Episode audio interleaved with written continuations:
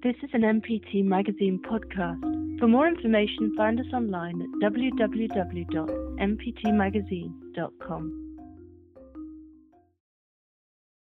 Hello, I'm Sujata Bhatt, and I'm going to read another Daphne, which begins from a quotation from Rilke. Another Daphne.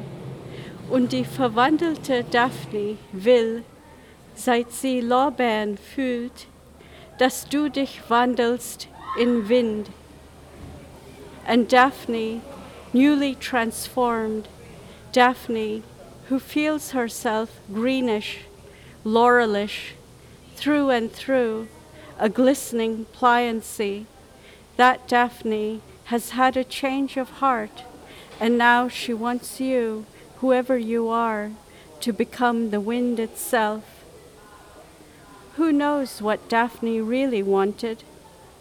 Meanwhile, the girl who couldn't say love has started writing poems, love poems.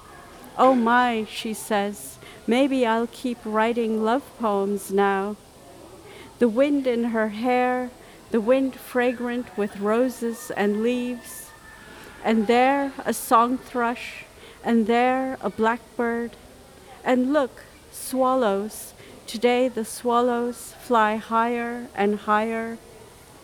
Shall we change the story, remove Cupid's arrows, and let Daphne be free to choose? The girl says, Beautiful. What about the crows? her lover asks. Have you never seen crows fighting?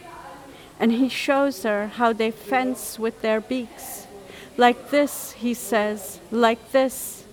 And he shows her how their heads dart out at each other. They love to argue, he says, these crows with their crow language. Bird song, she says, bird song.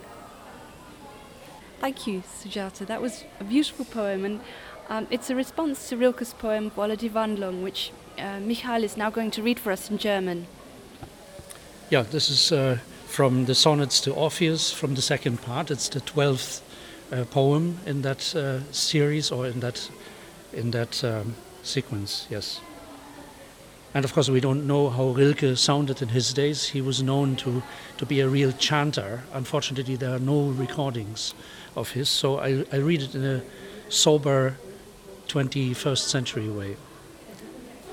Wolle die Wandlung, O sei für die Flamme begeistert, drin sich ein Ding dir entzieht, das mit Verwandlungen prunkt.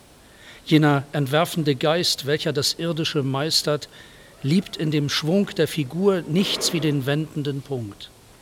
Was sich ins Bleiben verschließt, schon ist's das Erstarrte, wähnt es sich sicher im Schutz des unscheinbaren Graus. Warte, ein Härtestes warnt aus der Ferne das Harte, wehe, abwesender Hammer holt aus. Wer sich als Quelle ergießt, den erkennt die Erkennung, und sie führt ihn entzückt durch das heiter Geschaffene, das mit Anfang oft schließt und mit Ende beginnt. Jeder glückliche Raum ist Kind oder Enkel von Trennung, den sie staunend durchgehen. Und die verwandelte Daphne will, seit sie Lorbeeren fühlt, dass du dich wandelst in Wind. Sujata, Rilke's poem is all about the, the joy and the kind of irrepressible nature of change and creation. How does your poem respond to that? And you pick up on the Daphne and Apollo myth that comes in at the very end and sort of run with that, but perhaps you could talk a little bit further about it. Um, y- yes, um, Rilke, in many of his poems, including this one, um, is urging the reader, uh, urging all to to embrace newness or to embrace uh, flux and transformation. And uh, he uh, uses nature frequently, and, and in a way, he seems to be asking human beings to step closer to nature.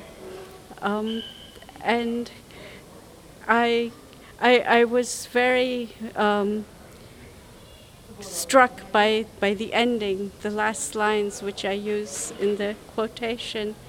and of course, one, one way to see it would be to disagree with Rilke and to stick to the myth as Ovid has written about it.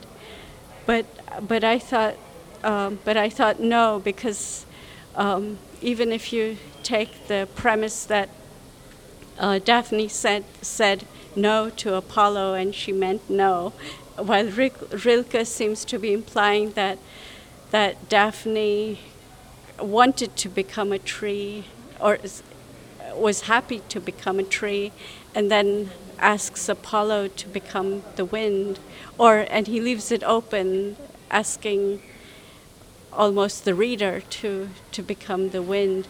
Um, and so I, I imagined another uh, story without, or suggested that we could view it without Cupid's arrow. And then, if Daphne were truly free, what would she have said? We don't know.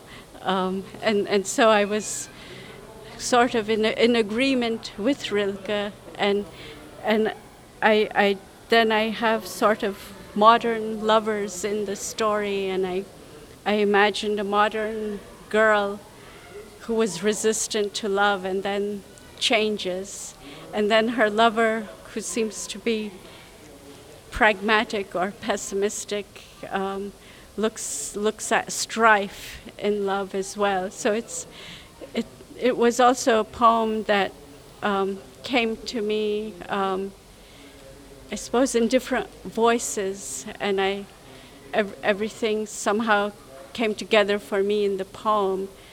Um, but having um, also read a lot of Ovid, I, I feel um, that Rilke, in a way, is going beyond Ovid's metamorphosis and and urging us to embrace change um, which, which is a very interesting um, philosophical uh, point of view and an interesting way to um, try to live one's life.